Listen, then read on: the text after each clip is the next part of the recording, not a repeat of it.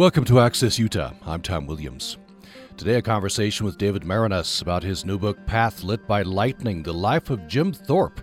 Jim Thorpe rose to world fame as a mythic talent who excelled at every sport. Even in the golden age of sports celebrities, he was one of a kind. But despite his colossal skills, Thorpe's life was a struggle against the odds. As a member of the Sac and Fox Nation, he encountered duplicitous authorities who turned away from him when their reputations were at risk. At Carlisle uh, Indian School, he dealt with the racist assimilation philosophy killed the Indian, saved the man. And his later life was troubled by alcohol, broken marriages, and financial distress. But uh, through it all, he survived, complications and all, and so did the myth. David Maraniss is associate editor of the Washington Post, a distinguished visiting professor at Vanderbilt University. He's won two Pulitzer Prizes for journalism and was finalist three other times. Among his best selling books are biographies of Bill Clinton, Barack Obama, Roberto Clemente, and Vince Lombardi, and a trilogy about the 1960s. David Maraniss, uh, welcome to the program. Thank you so much for joining us. Glad to be with you, Tom. Uh, so, what brought you to Jim Thorpe? Well, you know, I consider this the third book in a trilogy of sports biographies that are about uh, figures who transcend sports. Uh, first, Vince Lombardi, who's not just a great football coach, but also emblematic of uh, the mythology of competition and sport, competition and success in American life, and what it takes and what it costs. Roberto Clemente, not just a great uh, ball player, but also that rare athletic figure who truly was a hero, dying trying to deliver humanitarian aid to Nicaragua after an earthquake. And so both of those had both a dramatic arc to the athletic accomplishments of the figure and also could illuminate uh, American history and sociology. The same with Jim Thorpe, not just a transcendent athlete whose accomplishments were unparalleled, but also a chance for me to write about the Native American experience through his life as a member of the Sac and Fox Nation. So Jim Thorpe was uh, he was voted, and you say it wasn't even close. Uh, your greatest athlete of uh, you know that half of the century. Um, but he's you, you, say you're interested in the making of the man, but also the creation of the myth. Uh, both are kind of mixed up in each other, right? Oh, absolutely. That you know that's true of almost any um, great figure in American history, whether it's Babe Ruth or George Washington or or the mythical Paul Bunyan, right? So Thorpe was of that that nature, and so you, you know he he had magnificent accomplishments, and yet there was always a tendency to to, to exaggerate them um, by sports writers and people telling the stories down through the years. Uh, Thorpe himself, understand from your book, uh, you know, was not above uh, myth making about himself? well, you know, it's kind of like war stories or stories about uh, catching fish. I mean, he he told the story that that once he hit home runs into three separate states in one game, uh, playing in Texarkana, Texas, into Arkansas, Texas, and Oklahoma. He did hit three home runs in that game, but it's a geographic impossibility to hit them into three states. So that's sort of myth making on his part. Hmm. Uh, so uh, tell us a little bit about uh, we we know kind of the broad outlines, but um, uh, it seems like he could do anything, any sport. Absolutely. I mean, here you had a, a gold medalist in the decathlon and pentathlon at the 1912 Stockholm Olympics, an All-American football player at the Carlisle Indian Industrial School, the, the first great professional football player the first president of what would become the National Football League, and a Major League Baseball player. He also played basketball with a traveling squad, um, was a great ballroom dancer, and was even supposed to be good at marbles. yeah, yeah, one of the one of those people, right? And, and not only one of those people, yeah. but one of the best of one of those people, right? That, that he just had he just had uh, immense natural talent. Um, he, he, was yes. Yeah, go ahead. Hmm. Was going to say he was great at every. He wasn't the best baseball player. He was certainly better than Michael Jordan, and he got better as he came along. But but just to make the major leagues was quite an accomplishment. Hmm. Um, tell me a little bit about his early life. He's in uh, Oklahoma, right? What is now Oklahoma? Yeah, it was Indian Territory. He was born in 1887 along the North Canadian River um, in in what would become Oklahoma. Um, his the title of the book, Path Lit by Lightning, is a poetic translation of his Sac and Fox name, Wathohawk, because the night that he and his twin Charlie were born, there was a thunderstorm with lightning along along the, the river path. Um, he, from a pretty early age, was sent to Indian boarding schools. Uh, first, the Sac and Fox boarding school in Stroud, then the Haskell Institute in Kansas, and finally, at age 16, he arrived at the Carlisle Indian Industrial School uh, in Carlisle, Pennsylvania. A lot of people wouldn't know that he was a twin. No, I know, and you know his twin Charlie died when they when he was nine years old, um, when they were at the Sac and Fox boarding school, um, and which was quite a traumatic blow, as you know. I mean, twins are always very close, and and the loss of his twin brother was was uh, traumatic for Jim. Mm. Uh, what did the young Jim Thorpe like to do? Did, did he did he know he was good at sports? Did he did he encounter sports before he went to Carlisle? What was he doing when he was young, when he was young? Well, he you know it's interesting uh, and shocking to me that when he got to Carlisle at age 16, he was five foot five and 115 pounds. Um, he had played a little bit of of sort of uh, tag football at at Haskell Institute, and he'd watched the great um, Indian football teams at Haskell and Carlisle before that, and he loved football, but he no one could have expected that he would develop into the great athlete that he became. So mostly, as a kid, he you know he went hunting and fishing with his father. Um, he played along the river with his buddies, um, but but the actual organized activities of sports only started when he got to Carlisle. Uh, so tell me about Carlisle. I think we we have a broad outline of this. This was, um, you know, this was part of the kind of the official way to deal with uh, Native Americans at the time, right? Yeah, Carlisle was the flagship school of the U.S. government uh, for Indian boarding schools. It was founded in 1879 um, by Richard Henry Pratt, who was a U.S. military officer the first students there were mostly Lakota Sioux from the Dakotas. This is only three years after the Battle of the Little Bighorn. And the policy of this school was kill the Indian, save the man, which meant try to assimilate and acculturate them so much that their their heritage was missing and they would become assimilated into white society. That means take away their religion, their language, their culture, cut their hair, dress them in the uniforms of the U.S. cavalry in that effort. So it was uh, meant to be um, beneficial in the sense that better to change them than to the genocide of the mid 19th century, but it was dehumanizing at the same time. And, you know, uh, Kill the Indian, Save the Man, uh, 186 students uh, died there, you say? Yes, and to visit the uh, Indian cemetery at what is now the Army War College, which was the site of the uh, Carlisle Indian Industrial School, was the most haunting experience of my research to see all the names of the young Indians who were sent there and died. And only in the last uh, several years has the U.S. government allowed those bones to be repatriated to their homeland. So some of the Oneida and Lakota have finally gotten those young children back. Mm. By the way, you mentioned the those the earliest uh, students, right? The Lakota.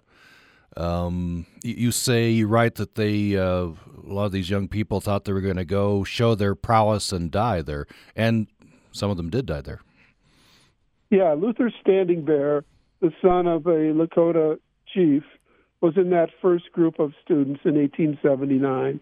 And he later wrote a book about his experiences and said that he thought he was being sent there to show his bravery and to die for his people. And that was kind of the sensibility of many of those young kids who went during that period. And yes, many of them did die. I want to uh, continue chronologically, but I want to skip ahead just to the theme of you know, stereotyping the Native Americans, uh, racism, which you know funneled uh, even the f- figures like Jim Thorpe into, I guess, certain paths. Uh, maybe uh, talk a little bit about that. Um, this is a, an incredibly great athlete But there's some limitations, I, I would imagine, placed uh, because of his race. Yeah, there were uh, throughout his life, but you know the entire the, the way that, that Native American athletes were covered in the press showed the beginning of those stereotypes. I mean, every athlete was called chief, you know, whether they were or not. Um, when they were playing, they'd, they'd be scalping or they'd go on the warpath. I mean, that was just the way that anything written about Native Americans was dealt with during that period. Um, so Jim Thorpe encountered that throughout his life. And, and the way I look at it is that for various reasons, um, the dominant white society in this country romanticized and diminished Indians at the very same time. You know, so many white Americans claim some Indian blood in them at the same time that they they dehumanize them in other ways. Yeah, you, uh, I love the way you begin the preface to your book. Uh, you say, uh, uh you know, an Indian tells you he's an Indian, and uh, inevitably, nine out of ten times, uh, the person's going to tell you about his Cherokee ancestor, for, for one thing. It's an interesting contrast that I found between the way that that society deal, dealt with Native Americans versus African Americans. Um, you know, Jim Thorpe for all of the ways that he was discriminated against, could play Major League Baseball at a time when African Americans could not because of uh, segregation. Uh, he could go to the Deep South, deliver a speech at the uh, Touchdown Club in Jackson, Mississippi, at a time when the only African Americans allowed in there were the waiters, and yet he couldn't really eat at that club. I mean, so that you know there are various ways that that Native Americans were discriminated against um, but it was somewhat different from the way African Americans were treated. Uh, so tell me about uh, Jim Thorpe's uh, time at uh, Carlisle. You, you write it's kind of mixed, right? There, there's obvious problems there at Carlisle, but some people had a good experience. Jim Thorpe would not have become known, I guess, without discovering sports and his prowess there at Carlisle. No, you're absolutely right. That, that's sort of the contradictions of the place.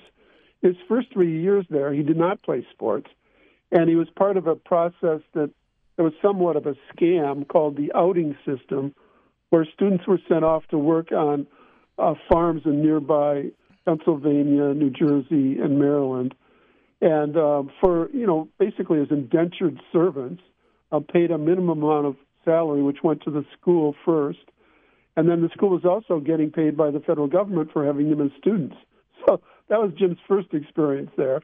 Then in 1907 um, he finally uh, was actually working on the farm at Carlisle and walked by the track and saw some high jumpers trying to clear the bar at six feet. And Jim, in his overalls, easily cleared it. And the next day, he was on the track team.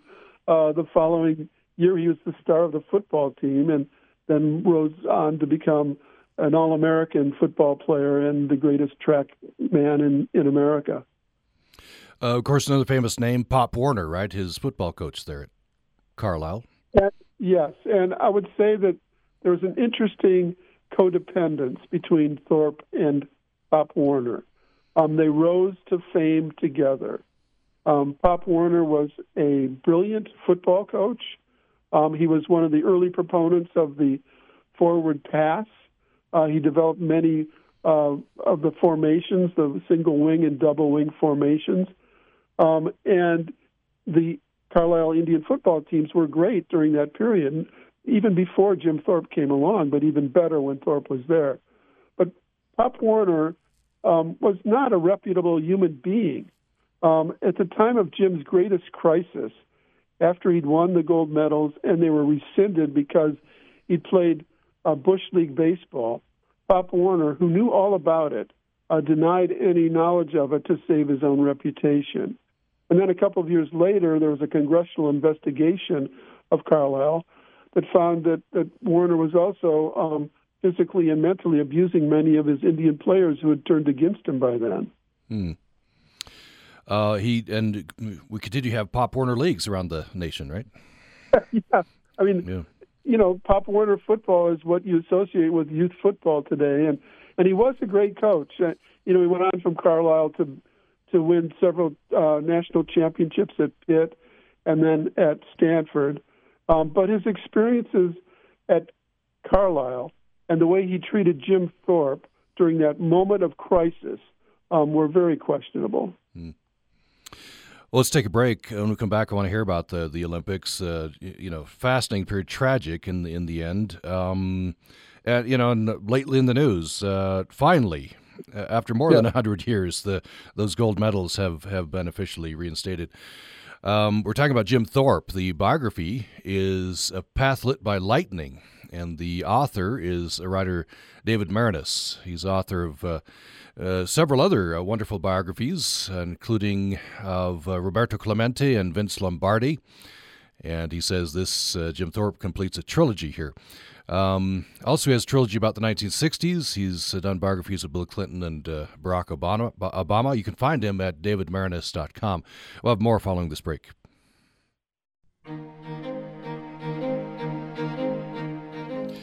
Thanks for listening to Access Utah. I'm Tom Williams. Today we're hearing the fascinating story of Jim Thorpe. He rose to world fame as a mythic talent, excelled at every sport, uh, including uh, won gold medals in the decathlon and pentathlon of the 1912 Stockholm Olympics.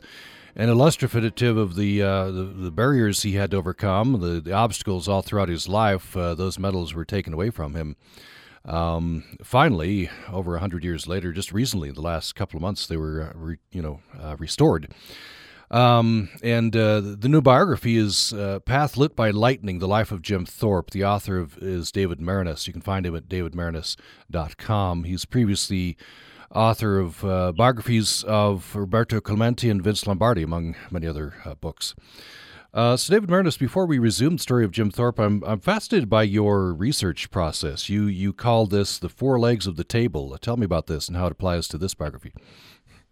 Well, this biography was a little different, Tom, but the four legs of the table, the first leg is go there, wherever there is, um, to understand the geosociology of whatever I'm writing about, the people I'm writing about. So, for instance, for the Lombardi book, it meant turning to my wife and uttering the famous uh, loving words, How would you like to move to Green Bay for the winter? uh, to which she responded, Burr, but we did it. And it made an enormous difference. And uh, I've been paying her back ever since. You know, let's go to Rome for my book on the Rome Olympics, to Puerto Rico for Clemente, to uh, Kenya and Hawaii and Indonesia for Obama.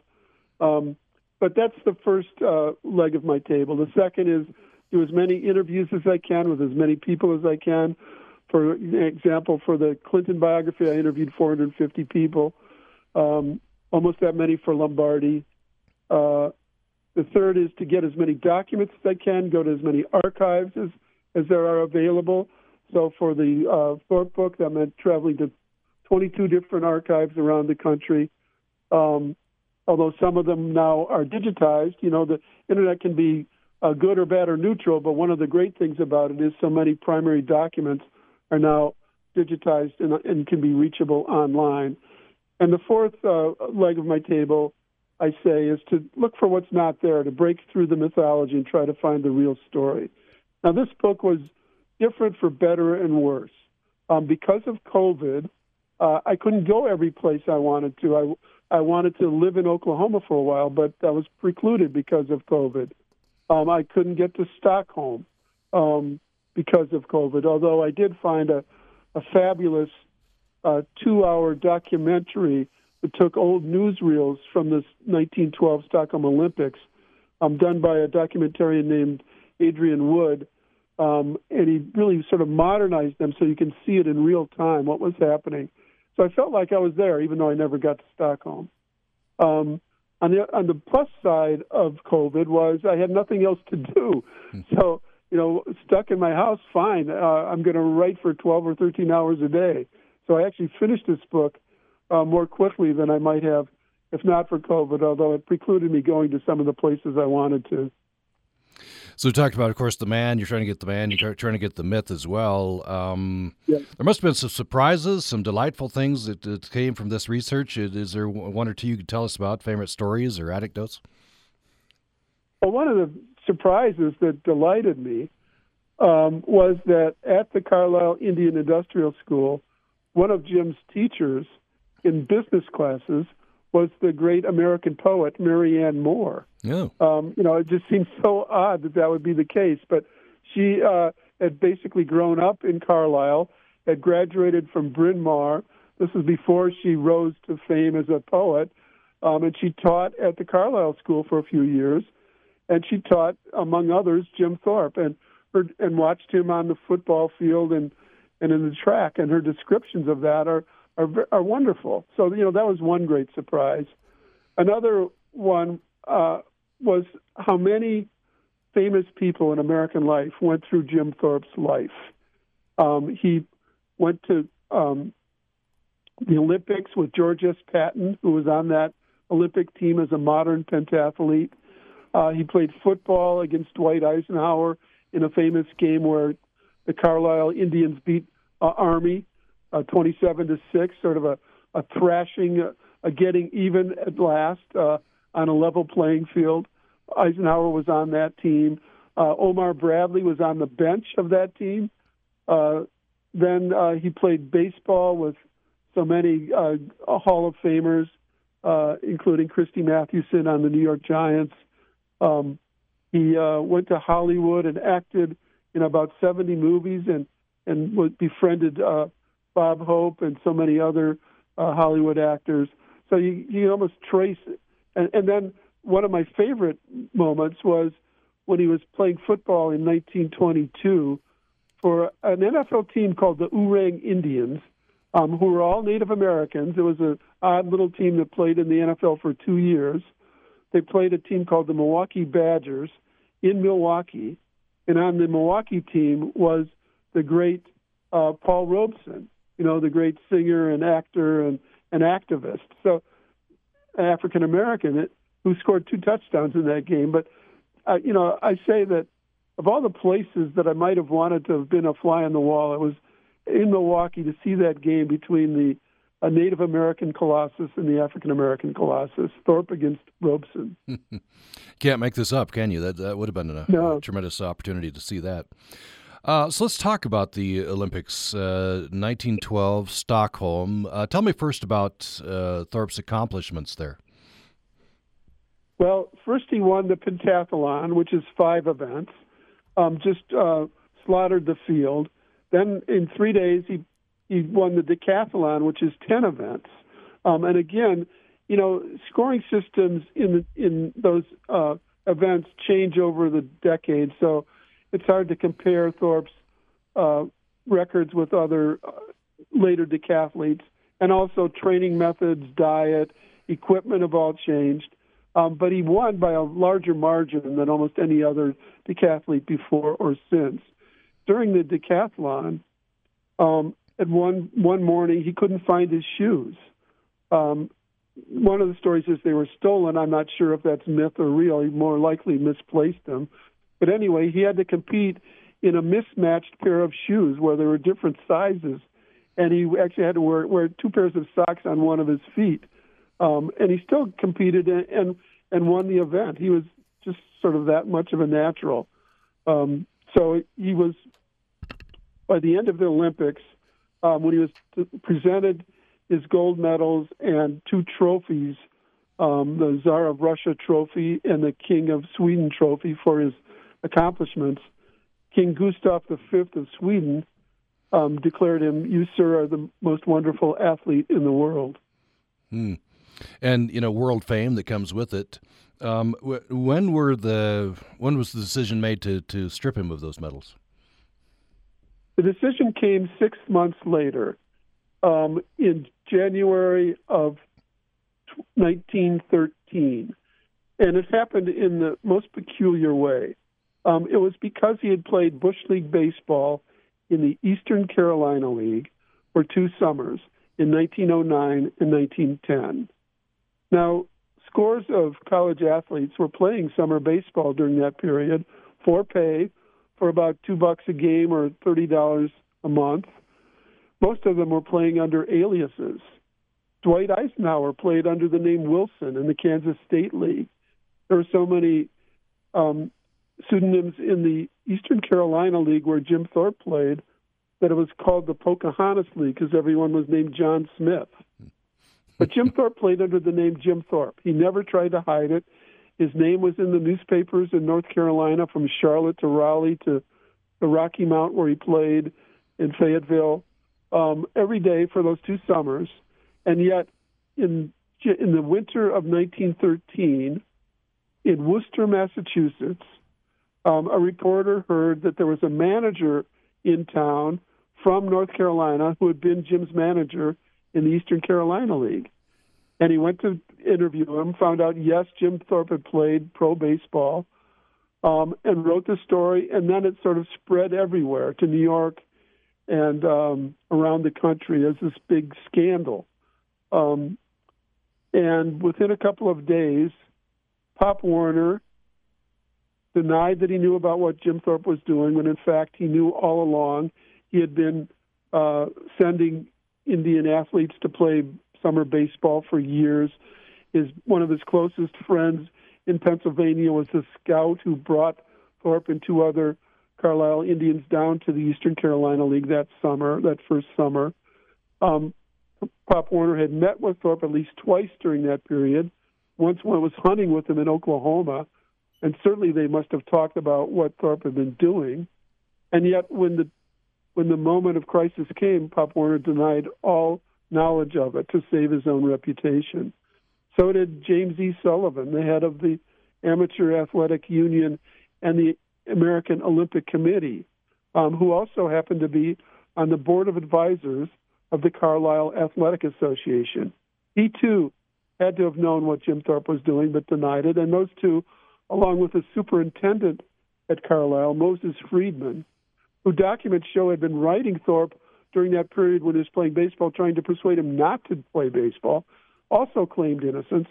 And those three were the most responsible for returning Thorpe's uh, medals to uh, the Olympic Committee and for uh, and the trophies and for rescinding his records. But the interesting thing is that technically, it was the wrong thing to do, even technically, because there was a rule in the Olympics that year that any challenge to someone's amateurism had to be made within 30 days of the end of the Olympics. This came six months later.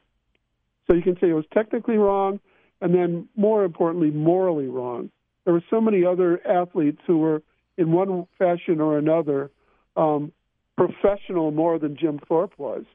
Even George Patton, who competed in the modern pentathlon, which was a different event from the regular pentathlon, it was all military events, uh, equestrian, uh, rifle shooting, um, and uh, fencing.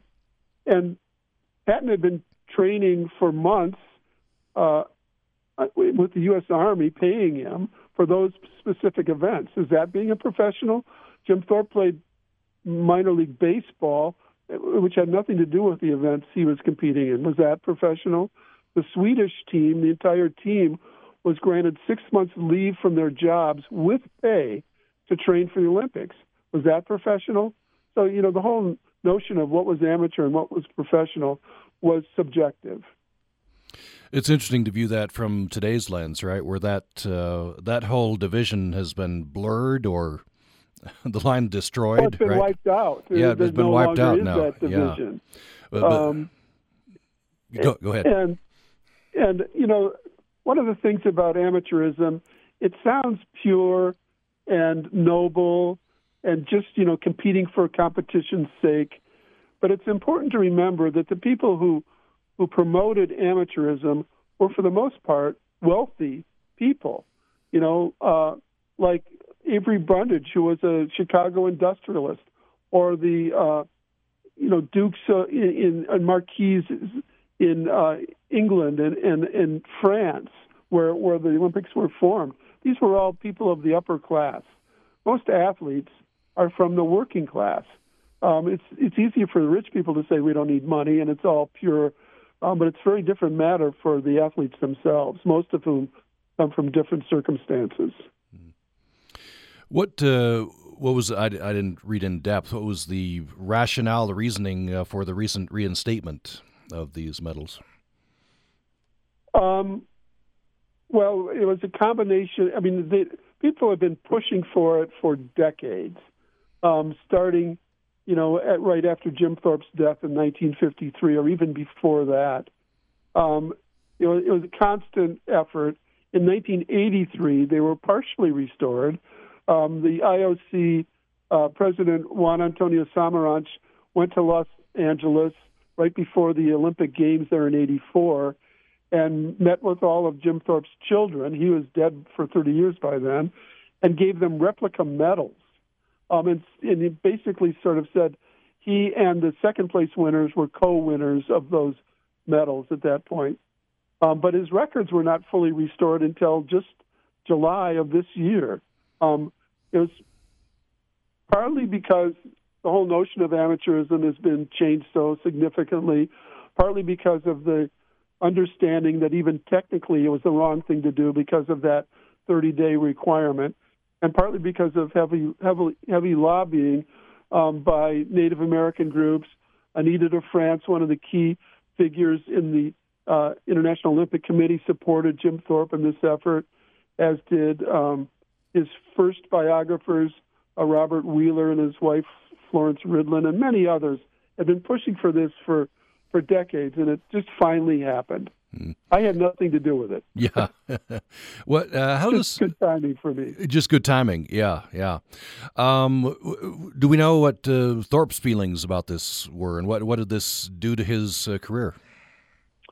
Well, you know, right after uh, he lost the medals, he went into pro baseball, and for the next 10, 12 years, he was primarily focused just on on sports, and he was playing three sports, you know, during the year. He's playing baseball in the summer, football in the fall for the Canton Bulldogs and other teams, uh, you know, that were forming the National Football League eventually, and then basketball um, during the winter.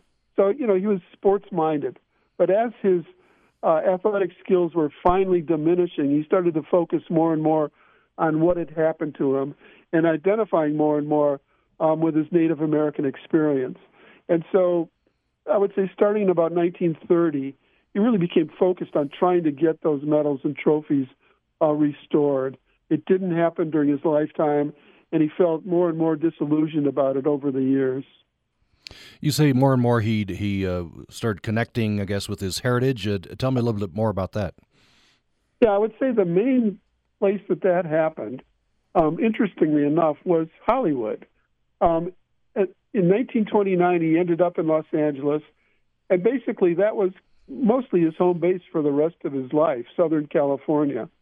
Um, and during the 1930s and early 1940s, he was he was uh, participating in the movie business. He was appeared in more than 70 movies, uh, mostly as an extra, sometimes with a few speaking parts. Often the the uh, promotions for the movie would say with Jim Thorpe or even starring Jim Thorpe when he barely had a role in the movies. But he did two important things during that period. He became the spokesperson for the 200 or 300 Native Americans on the fringes of the studios, um, pushing for them to hire actual uh, Native Americans to play Indians in all the westerns, as opposed to white people dressed up in in war paint, which was often happening in that period. Um, he was also pushing the studios to um, diminish the negative stereotypes of Indians in those movies. So, you know, he he he was um, sort of the caregiver for caretaker for a lot of, the Native Americans uh, in Hollywood, and really that helped develop his sensibility as a Native American leader. How did he get into uh, that line of work, uh, movies? You know, he's, he's a star athlete. Um, would uh, to me it wouldn't have been obvious that path. What? How did he? How did he make that path? Well, you know, he ended up in Los Angeles by accident, basically, or um, he he was part. Uh, he was the MC for this crazy uh, venture called the Bunion Derby, um, where you know this is during the uh, Depression, where uh, this publicist from Chicago, C.C. Pyle, persuaded people to to run from first from Los Angeles to New York one year, and then from New York to Los Angeles the next year. Um, long distance running, you know, stopping at various places along the route, uh, mostly Route 66 for the second half of the race. Um, and Jim Thorpe was the MC. He ended up in Los Angeles at the end of the race, C.C. Pyle was pretty much of a scam artist who didn't have the money to pay people at the end. So there was Jim Thorpe without any money, looking for things to do in Los Angeles, and uh, you know he was well known. So uh, when he went to the studios, uh, they they were eager to to have him in their movies, even if they didn't use him much, and that's how it happened. Hmm. Let's take another break. Come back for the final segment with David Maraniss. Uh, his uh, new biography, fascinating biography, is called Path Lit by Lightning The Life of Jim Thorpe. And we'll talk more after the break about this, this fascinating, tragic in some ways, uh, post athletic career that Jim Thorpe had, that not very well known. Um, and you can find David Maraniss at davidmaraniss.com. More following this break.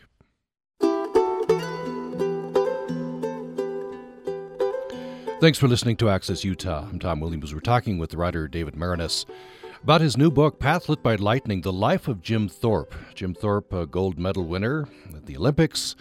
Um, he's in the Hall of Fame for uh, pro football. He was a professional basketball player, baseball player. As David Maraniss said earlier in the program, he could probably beat anybody uh, at marbles as well. Just a just a natural.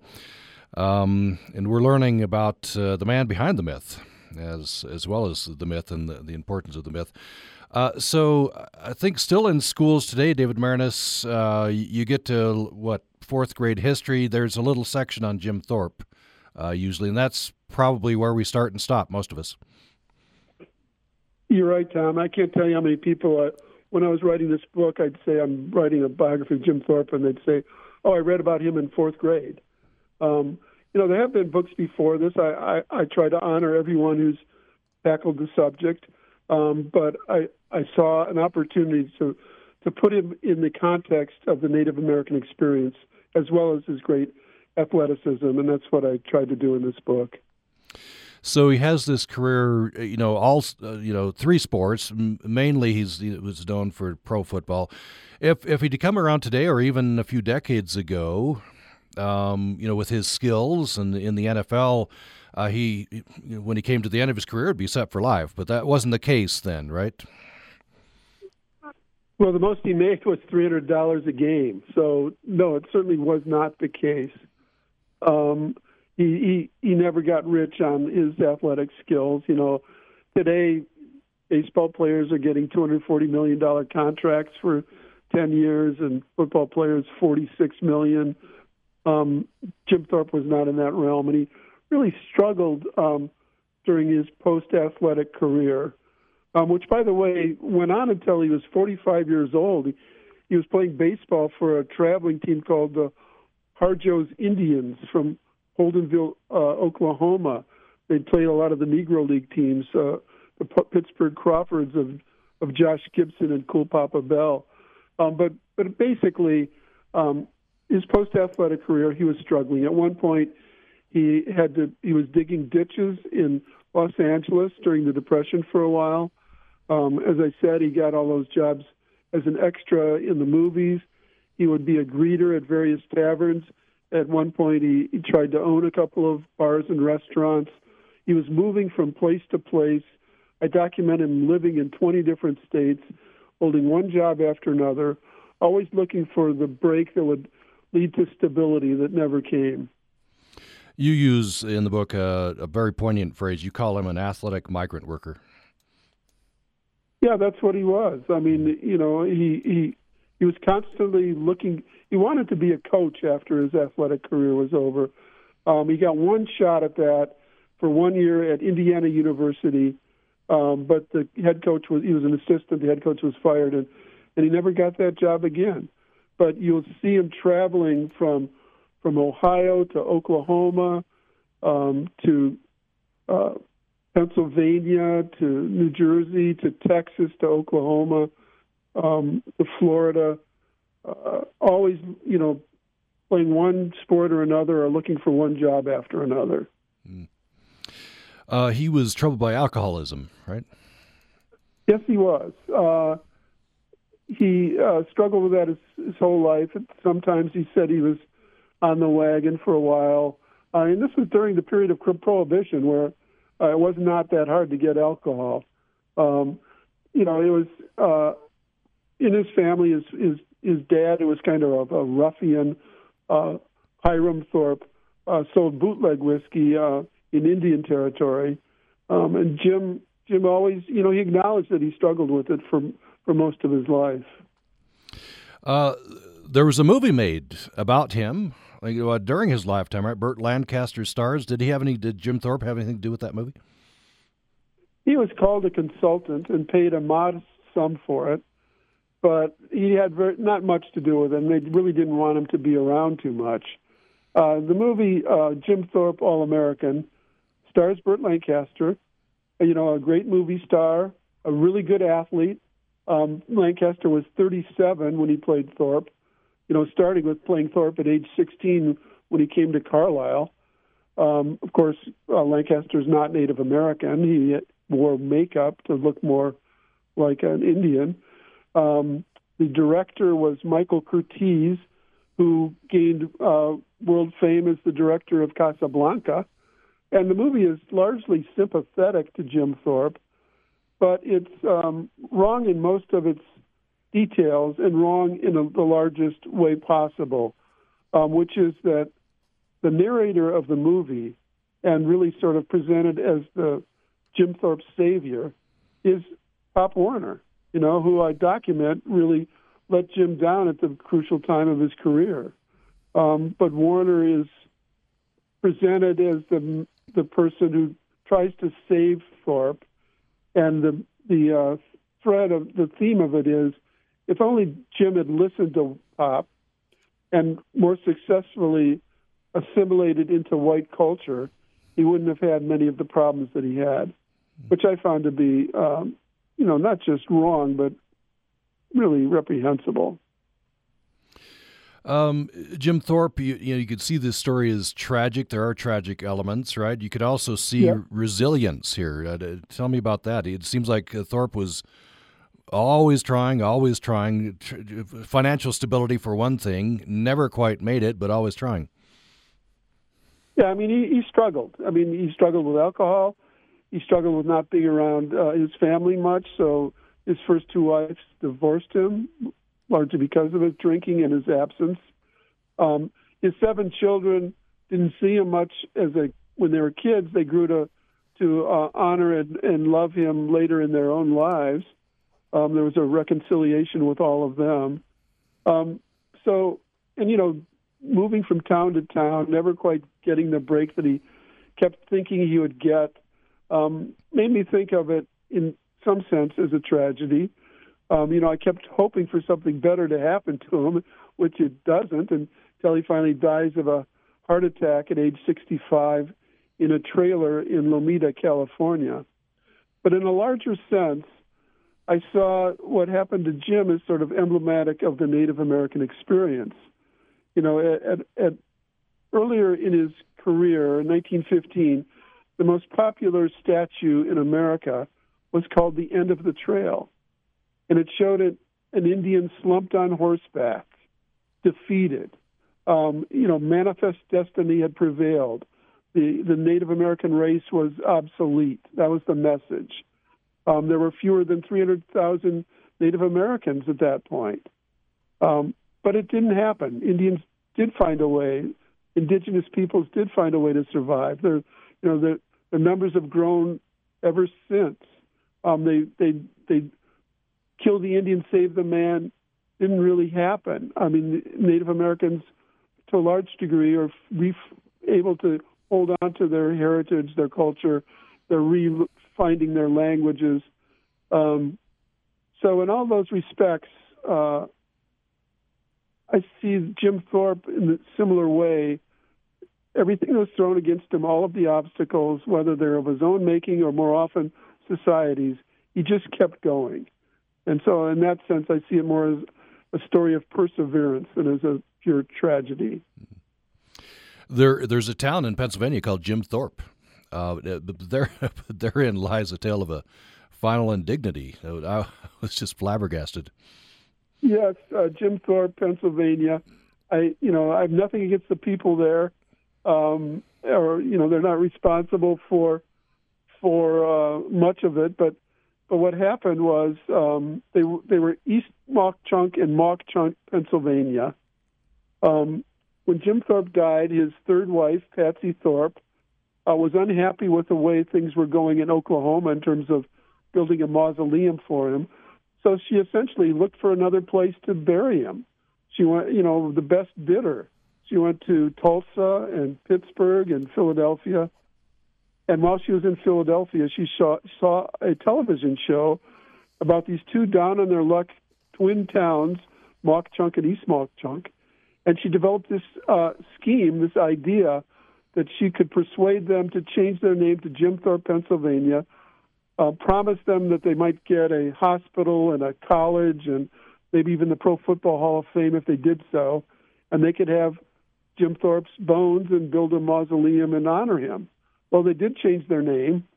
Um, he is buried there in a place that he never set foot in his life. Um, and his sons later tried to file, you know, lawsuits to bring him back to Oklahoma, where he said he wanted to be buried. But it, um, the courts ruled against him, and he's now in Jim Thorpe, Pennsylvania. Hmm. Boy, you you, you sure as a reading that I'm I'm pulling for him. Boy, I sure wish he'd be in uh, Oklahoma where, where he wanted to be, right? But uh, that's where he is in Jim Thorpe, Pennsylvania.